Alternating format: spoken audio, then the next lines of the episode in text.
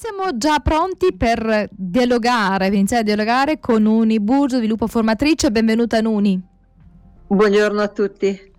Allora, oggi parliamo uh, di diagnosi e dei, dei bambini. Eh, un esempio che eh, forse mi viene più semplice, eh, visto che una delle mie figlie ha la dislessia, è che spesso uh, anche, anche, a scuola i compagni o, insegna- eh, o le insegnanti o gli insegnanti tendono a, mh, mm, diciamo, eh, vedere il bambino non come il bambino, ma come il dislessico. No? La dislessia è una cosa, il bambino non, non, è la dislessia, cioè il bambino no. ha, no, ha la dislessia, ha queste difficoltà, ma non lo è. Quindi quando parliamo ad esempio anche di autismo, ecco, come fare in maniera da non identificare eh, le due cose? Ok, la diagnosi c'è, però il bambino è molto altro e, e, il bambino, poi ogni bambino è diverso, cioè la diagnosi di autismo certo. può essere fatta a tanti bambini, ma ogni bambino è diverso, no? in, poi in quelle che saranno le sue abilità o le sue non abilità.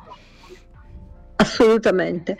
C'è una confusione che spesso facciamo tutti, a meno che uno poi non si addentra bene dentro, allora le cose cambiano. Però una confusione che viene fatta è quella tra diagnosi e bambino reale. Il bambino autistico, l'autismo non, non è una malattia, okay? non è una sindrome, l'autismo è una diagnosi è un gap linguistico, io lo dico da decenni questa storia del gap linguistico, è un gap linguistico che ci ferma rispetto al, a ciò che noi possiamo fare, perché autismo essendo una diagnosi non ha un corpo ben preciso, non è come quando ti rompi una gamba, ok? Che tu sai, sì, mi sono rotto la, la gamba rotta, allora cosa faccio? Me la vado, fa, vado a farla sistemare, de, così e poi, e poi, va a posto. No, l'autismo non ha niente a che vedere con qualcosa di malattia specifica, è una diagnosi che dice che quel bambino ha delle difficoltà nel suo sviluppo. Questo sta dicendo la parola autismo, questo sta dicendo la parola eh, Asperger, la parola dislessico e così via. Quindi se noi ci fermiamo alla sola parola effettivamente come genitori restiamo in qualche maniera paralizzati perché la sola parola non ci aiuta assolutamente ad avere un piano di intervento sul bambino perché non ci racconta niente. Noi sappiamo, e per fortuna anche questa informazione è già sdoganata da parecchio tempo, eh, noi sappiamo che non esistono due, due autistici uguali, quindi in nome di cosa io chiamo autistico il bambino e autistici tanti bambini se poi non sono la stessa cosa? Mm-hmm. Quindi il linguaggio okay. ha delle difficoltà no? a poter ben sì, capire di cosa, esatto. di cosa si tratta. Non c'è, è giusto il termine, usare un termine che fa capire l'ambito questa è una cosa giusta perché devo capire se sto parlando di autismo o di gamba rotta, quindi va bene che io uso questa parola, però questa parola non è identificativa del bambino, è identificativa dell'ambito in cui il bambino sta avendo problemi nel suo corpo. Quindi autismo resta ed è esclusivamente una diagnosi, è come una scatola, è un contenitore cosa c'è dentro? Può esserci poco, può esserci tanto. Quindi il bambino autistico poco, poco, poco e il bambino autistico tanto, tanto, tanto, così poco da andare nell'Asperger o così tanto da andare nella cerebrolesione quasi, ok? Sono accomunati dallo stesso termine. Andiamo a vedere sempre, come genitori, dobbiamo vedere cosa c'è nella scatola e nella scatola troviamo altre scatole stranamente. Sembra strano una ma... matriosca allora no? è una matriosca. Se non capiamo che ci sono queste gerarchizzazioni per andare alla radice del problema noi non arriveremo mai a capire come poter aiutare il nostro figlio profondamente. Ok? Quindi bene la diagnosi. Anzi deve esserci perché ci aiuta con le istituzioni, con la scuola, ci aiuta a noi a capire l'ambito e a non partire per congetture di natura diversa, eccetera. Però una volta eh, capito l'ambito dobbiamo andare a guardare nella scatola cosa c'è. Nella scatola dell'autismo, per esempio, prendiamo l'autismo, ma possiamo anche metterlo come dislessia, possiamo anche riferire quello che io sto dicendo anche ad altri tipi di sindromi simili, l'Asperger per esempio e così via. Dentro la scatola dell'autismo cosa troviamo? Troviamo i comportamenti subito, perché eh, noi riceviamo una diagnosi di autismo andando a guardare come si comporta il bambino. E cos'ha il bambino? Dentro quella scatola di solito che cosa c'è? C'è difficoltà nelle relazioni, difficoltà nel linguaggio, a volte c'è per esempio eh, difficoltà anche nel parlare, a volte bambini autistici che non parlano, difficoltà di vario genere. Anche queste sono scatole, perché anche sapere che mio figlio non parla perché è autistico non mi sta aiutando. Quindi sono altre macro scatole perché qualcuno nella scatola autismo ce l'ha la carenza di linguaggio, altri no, altri addirittura hanno l'iperlinguaggio, figuriamoci. Ok? Quindi anche lì come genitori dobbiamo ragionare in questa maniera, ho la scatola autismo, dentro ho le scatole del comportamento, andiamo a vedere in ogni scatola del comportamento cosa c'è. Il eh, bambino che non parla, sì. Dimmi, no, per, no, pensavo che ad esempio eh, come una delle volte tu ci, ci, raccontavi di un bambino magari che ha delle difficoltà nel senso che ha un, un, udito troppo sensibile quindi poi ha degli atteggiamenti magari aggressivi. Se noi ci soffermiamo solo all'atteggiamento aggressivo e non capiamo il perché potremmo ca- esatto. sbagliare. Se invece capiamo certo, che quella aggressività è dovuta a un disturbo perché è l'udito eccetera eccetera allora iniziamo a capire di più. Bravissimo, esatto Daniele, noi ne abbiamo parlato tanto che io invito tutti ad andare ad ascoltare tutti i video precedenti perché c'è veramente tanto, ne abbiamo discusso tanto, sì, sono, sì. è parecchio che andiamo avanti.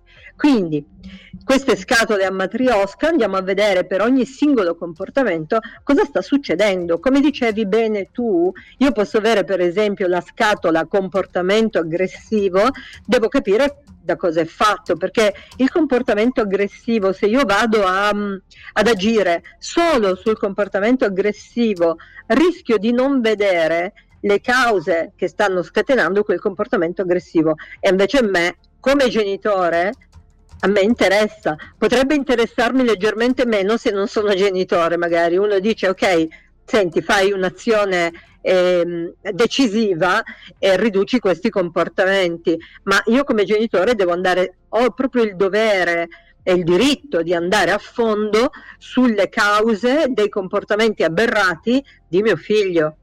Quindi, se per esempio dentro la scatola io ho i comportamenti aggressivi, devo vedere se c'è qualcosa che sta scatenando questi comportamenti aggressivi, tenendo conto che magari mio figlio non è sempre aggressivo, ma a volte sì, a volte no, con qualcuno sì, con qualcuno no, in alcuni contesti peggio, in altri invece assolutamente un, un angioletto quindi è chiaro che c'è qualcosa nell'ambiente che lo sta disturbando. Quindi bisogna dobbiamo... un po' approfondire ecco, questa, quello che c'è dentro la scatola. Sì. Eh, Nuni, stiamo parlando di, di, di, diagnosi e di bambini, quindi il bambino eh, non è la diagnosi, il, cioè la diagnosi no. ci serve per riuscire a capire come poter agire e eh, su quali fronti, eh, fronti muoverci. Quando una persona... E soprattutto, per gli, e soprattutto anche per gli aiuti che possono venirci dallo certo. Stato e dallo perché un riconoscimento ti agevola no? in diverse cose perché poi puoi certo, accedere a, del, a, del, a, degli aiuti però è importante eh, che eh, dopo aver ricevuto la diagnosi che già ci fa capire in che campo in che grande campo dobbiamo muoverci poi andare a vedere quali sono eh, le particolarità esatto. di ogni singolo bambino abilità e esatto. disabilità eh, Quindi, prego Abbiamo parlato della scatola diagnosi, poi abbiamo parlato delle sca- scatole dentro la scatola, delle scatole comportamento.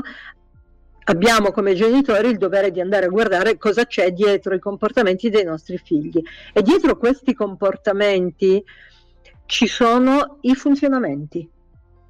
Non, può esserci altro, ma soprattutto in prima istanza dobbiamo andare a guardare i funzionamenti e qui stiamo già toccando la radice delle difficoltà di sviluppo dei nostri figli. Quindi dove si è inceppato Parlavamo... il meccanismo, no? Quindi dove si è inceppato il meccanismo in qualche maniera. Sì. sì, dove non si è completato, si è inceppato e tornato indietro a volte, sai? Ehm, quali sono questi funzionamenti? I funzionamenti per cui, cioè gli strumenti con cui noi facciamo tutto quello che facciamo, quindi dall'essere vivi al muoverci, al reagire all'ambiente, all'usare la, l'ambiente, al relazionarci, gli strumenti sono strumenti sensoriali, sensomotorici, okay? mm-hmm. e strumenti di riflessi che vengono integrati. Gli strumenti sono questi, cioè sono il trapano, il martello, i chiodi con cui noi andiamo poi a costruire la nostra vita. Quindi la diagnosi riguarda la costruzione, ma l'equipaggiamento per poter fare le cose sono proprio gli strumenti. Gli strumenti sono quelli sensoriali. Di cosa parliamo quindi? Un udito integrato, degli occhi integrati, un gusto integrato, un tatto integrato e così via. Poi una postura integrata, dei riflessi integrati, per riflessi intendiamo i riflessi intrauterini, i riflessi primitivi e i riflessi posturali integrati e poi abbiamo l'integrazione interemisferica. Cioè Quando parli di integrati emisferi... tu eh, vuoi dire che siano funzionali, funzionanti? Quando funzionali, tu parli di, che, che sì. funzionano, no? integrati in questo sì, senso? Sì, sì, integrati vuol dire questo, è come se abbiamo un circuito e andiamo a integrarlo in un circuito più grande affinché funzionino poi tutti insieme coerentemente. Per que- questo intendo come integrazione. Quando noi nasciamo alla nascita, noi non siamo ancora con tutti i sensi e gli organi ancora bene integrati. Quelli del corpo sì, ma gli occhi ancora non hanno integrato col cervello eh, sotto il nostro comando le loro funzioni. Man mano che gli stimoli ambientali arrivano agli occhi, alle orecchie e così via, il corpo integra mm-hmm. il mondo dentro di sé, cioè è in grado di eh, sviluppare quei meccanismi di eh, ingresso di dati e di uscita di dati in modo efficiente e eh, diciamo agevole in modo così, come ad esempio il movimento, il camminare, il bimbo non sa camminare, il neonato, poi a mano a mano esatto. attraverso le esperienze sensoriali che, che, farà e se tutti, diciamo, tutti questi circuiti no, sono, eh, si sono integrati allora il bambino riuscirà a camminare però mh, mm, mm, siccome noi facciamo tutto in automatico spesso perdiamo di vista che ogni cosa che facciamo è, è frutto sì. di, tanti, di, di, tanti meccanismi eh? non, è, esatto. non, non, scaturisce no, no, così no, noi lo dimentichiamo quindi quindi si fa presto a dire autismo, no, dobbiamo vedere cosa c'è dentro, si va presto a dire comportamenti, dobbiamo vedere cosa c'è dietro, mm-hmm. perché un comportamento tu non, tu non puoi aggiustare un bambino che urla di fronte, che ne so, a un'aula che eh, presenta un'aula in classe, in una scuola, se nell'aula c'è un rimbombo, c'è un eco e il bambino è disturbato, tu non gli puoi andare a... Eh, aggiustare il comportamento, perché quel bambino sta ricevendo un disturbo. Se tu come padre hai una voce squillante, come madre o come insegnante hai una voce squillante, il bambino scappa quando tu parli e se alzi il tono scappa ancora di più, non puoi andare a correggere il suo comportamento, perché il suo comportamento è giusto è giusto di fronte a uno stimolo che lo sta insultando. Perché, perché ha delle difficoltà e quindi quello stimolo per esatto, lui è, se io, fastidioso. Esatto, se io posso, non so, aiutarlo per esempio con delle cuffie per abbassare un po' i toni, se posso modificare in quanto genitore la mia voce affinché il bambino non venga offeso, nelle, le orecchie del bambino non vengano offese dai toni troppo acuti, posso fare una anche